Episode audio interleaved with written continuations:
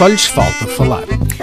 Olá, viva, sejam bem-vindos ao Só lhes falta falar. Este é um podcast sobre animais domésticos e esta semana vamos falar da lagarta do pinheiro e dos parasitas com a médica veterinária Túlia Aires.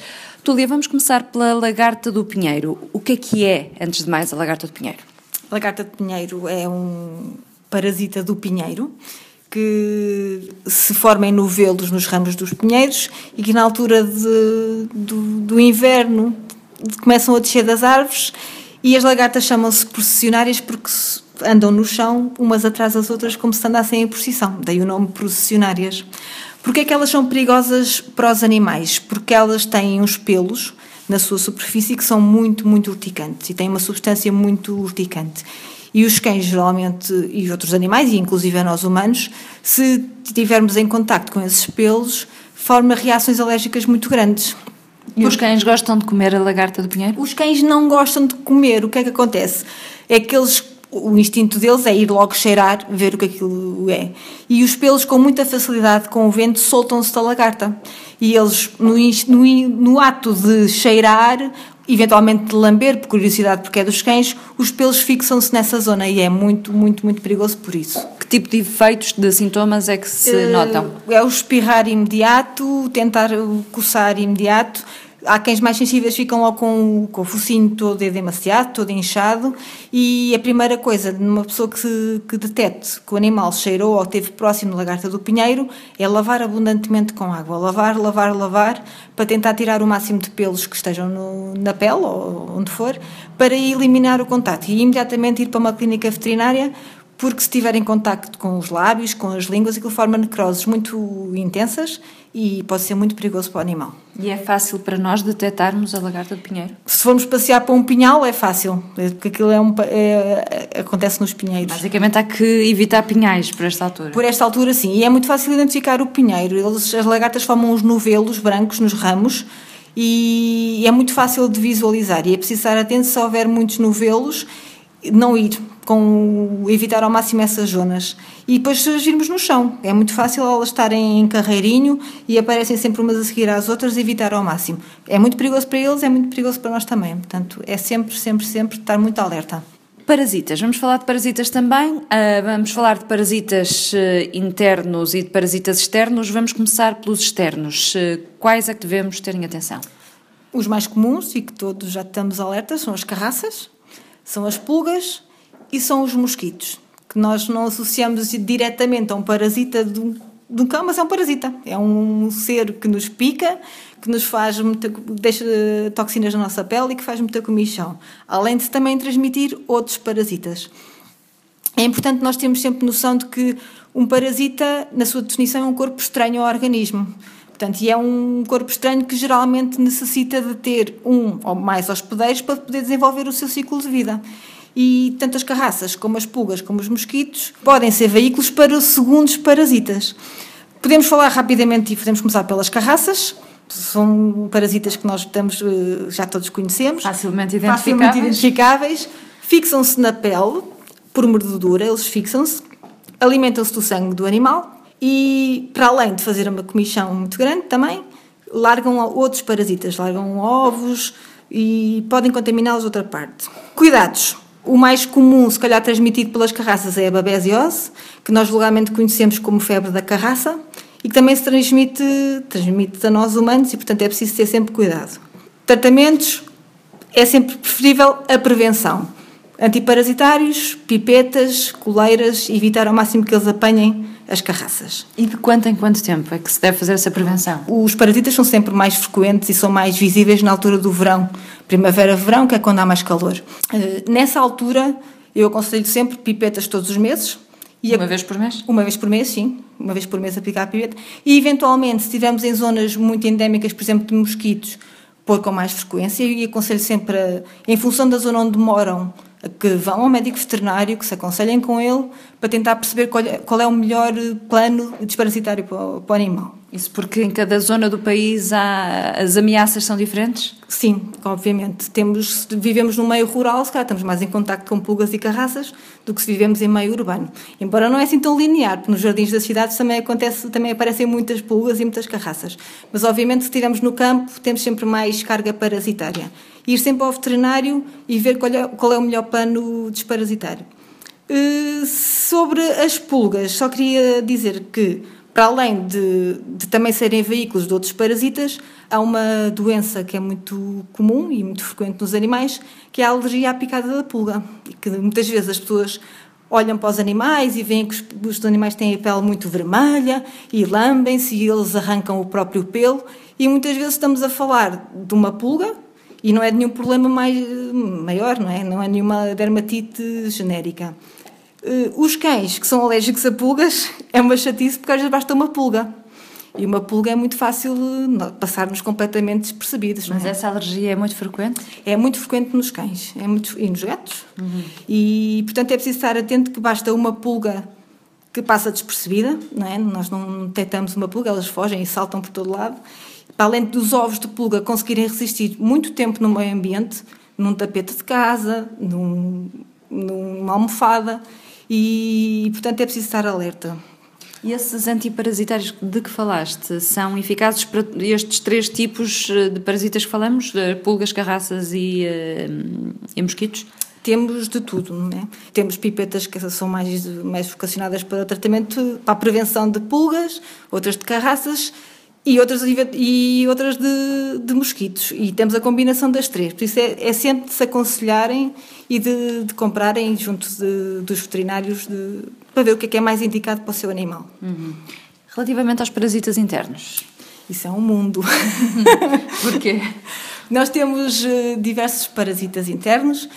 Assim, de um modo muito rápido, temos uh, as ténias, que toda a gente conhece, que são aqueles parasitas muito achatadinhos. Temos os nemátodos, são aqueles mais redondinhos, que se chamam germes redondos. Depois temos uns que se alojam no intestino, temos uns que se alojam no coração, temos diversos tipos de parasitas.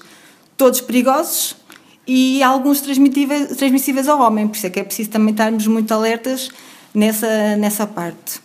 Os meios de, de contágio variam do, do parasita, uns são, os animais contaminam-se por ingestão de ovos, contaminam-se porque são picados por pulgas ou carraças que estão contaminadas. Portanto, são, todos os parasitas têm ciclos de vida diferentes, todos os parasitas têm abordagens de, terapêuticas diferentes e, portanto, temos de estar sempre alerta. E muitas vezes há a situação dos animais estarem parasitados e nós não damos conta, não é? E por isso é que convém estar sempre alerta e, acima de tudo, trabalhar na prevenção das parasitoses. Pipetas, eh, coleiras e evitar que, que haja assim grandes riscos de contágio. A desparasitação, eh, esta dos parasitas internos, deve fazer-se de quanto em quanto tempo? Também varia, também varia do, da idade do animal, do ambiente em que o animal vive e obviamente que varia de, da raça, da espécie, se é um cão, se é um gato. De um modo genérico, se for cachorro, desparasitá-lo, está bem? Logo, imediatamente assim que ele vier para a nossa casa, e fazer uma nova desparasitação 15 dias a 3 semanas após ele ter vindo. Há muitos parasitas, há muitos não, há alguns parasitas que os animais apanham ainda com a mãe, se a mãe está parasitada, eles quando nascem já estão parasitados, portanto é preciso cortar logo esse ciclo de parasitas. Quando eles já são adultos, eu digo geralmente, no mínimo, desparasitá-los duas vezes por ano. Se for um cão que anda muito na rua, tem muito contacto com o exterior, que come na rua, que nós não damos conta, aí aconselho se calhar 3 em 3 meses, 4 em 4 meses, mas sempre, cada caso é um caso, aconselhar-nos com o nosso médico veterinário, porque ele avalia as condições de alojamento do animal, avalia o ambiente em que o animal está e, portanto, é sempre de, de ver. O humano também deve ser desparasitado ao mesmo tempo, sempre que, que o animal é? Sempre não pelo menos uma das vezes que o animal é desparasitado, dessa vez podemos conciliar desparasitar também os humanos, mas eu também acho que isto ainda é um tema também muito polémico, nem toda a gente está de acordo e não é consensual, mesmo com os médicos de medicina humana. Eu aconselho que pelo menos a família, uma vez por ano, se desparasite juntamente com os animais. De qualquer maneira, também para a parte do animal, aconselhar-se sempre com o médico veterinário, para a parte humana, falar com o médico de família, explicar que tem animais em casa, explicar que se tiver crianças também, que, que são sempre mais em contacto com os animais, é importante haver sempre pelo menos uma quebra do ciclo de vida do, do parasita. Uhum. Dentro dos parasitas internos, gostava ainda que falasses da leishmaniose, que é o quê? A leishmaniose é um protozoário que é transmissível por um mosquito, que é o Phlebotomus.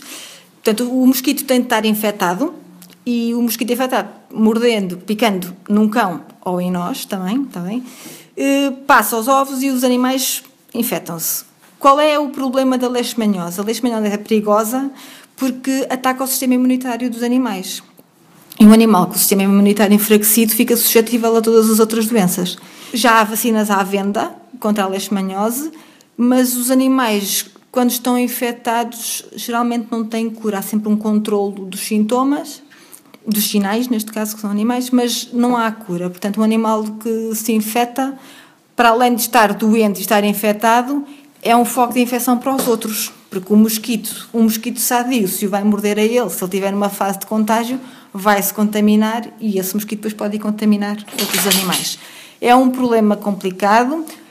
Como o vetor que transmite a doença é um mosquito, está mais eh, localizado em zonas quentes e úmidas, portanto, se calhar na Serra da Estrela não faz muito sentido, mas se calhar em Lisboa, naquela bacia do, do, do Rio, já faz mais sentido.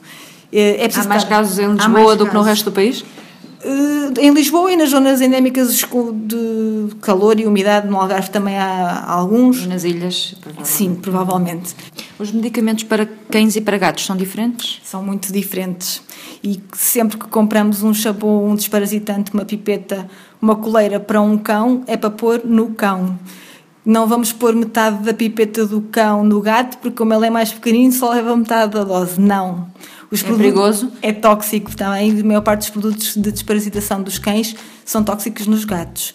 E, portanto, se compramos produtos para cães, usamos nos cães. Se compramos produtos para gatos, uh, usamos nos gatos. Até porque os parasitas são diferentes.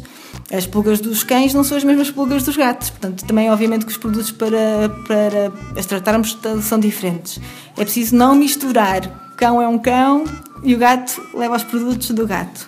Nesta questão dos parasitas internos, quais são os sinais clínicos que podem uh, evidenciar que há um parasita? O, os primeiros sinais que as pessoas detectam logo são as fezes, né? geralmente são mais moles ou mesmo em diarreia e podem ter alguns laivos de sangue. Isso acontece porque estamos a falar de, de, de parasitas que se alojam no intestino, eles vão, vão condicionar a absorção de nutrientes, vão danificar a parede do intestino e, portanto, os animais podem evidenciar diarreia. Se a carga parasitária for muita, pode, pode ocorrer o contrário. Pode haver uma obstipação e os, e os animais não defecarem. Portanto, alterações da motilidade intestinal são dos principais sinais. Se alguns parasitas fazem alguns trajetos dentro do tubo digestivo, eventualmente para o respiratório, tosse também pode ser, mas não é o sinal principal. Mas, por exemplo, o animal tossir pode ser sinal de parasita. Aquele comportamento muitas vezes dos cachorros que eles têm de andar a arrastar com o rabinho no chão, muitas vezes também pode ser um sinal de estar parasitado e as pessoas também muitas vezes não associam. Pode ser alterações de apetite, perder o apetite, ficar enjoado, eventualmente também vomitar. Se falarmos de, de parasitas do trato gastrointestinal, é normal que seja isso. Se sinais clínicos, por exemplo, de parasitas que se alojam no coração, se calhar um animal em corrida cansa-se mais depressa. Parasitas do, do sangue, a besiose, também cansaço, anemias. Leishmaniose, problemas de pele, crescimento uh, das unhas maior, mais que o normal, são diversos sinais. Portanto, em função do parasita, os animais manifestam diferentes, diferentes sinais clínicos. Uhum. Assim, parasitas internos e externos e também a lagarta do pinheiro nesta edição do Só lhes falta falar. Podem enviar as vossas sugestões para solhesfaltafalar.gmail.com Hoje estivemos com a veterinária Tulia Aires, eu sou a Bárbara Baldaia, a música é de J-Man.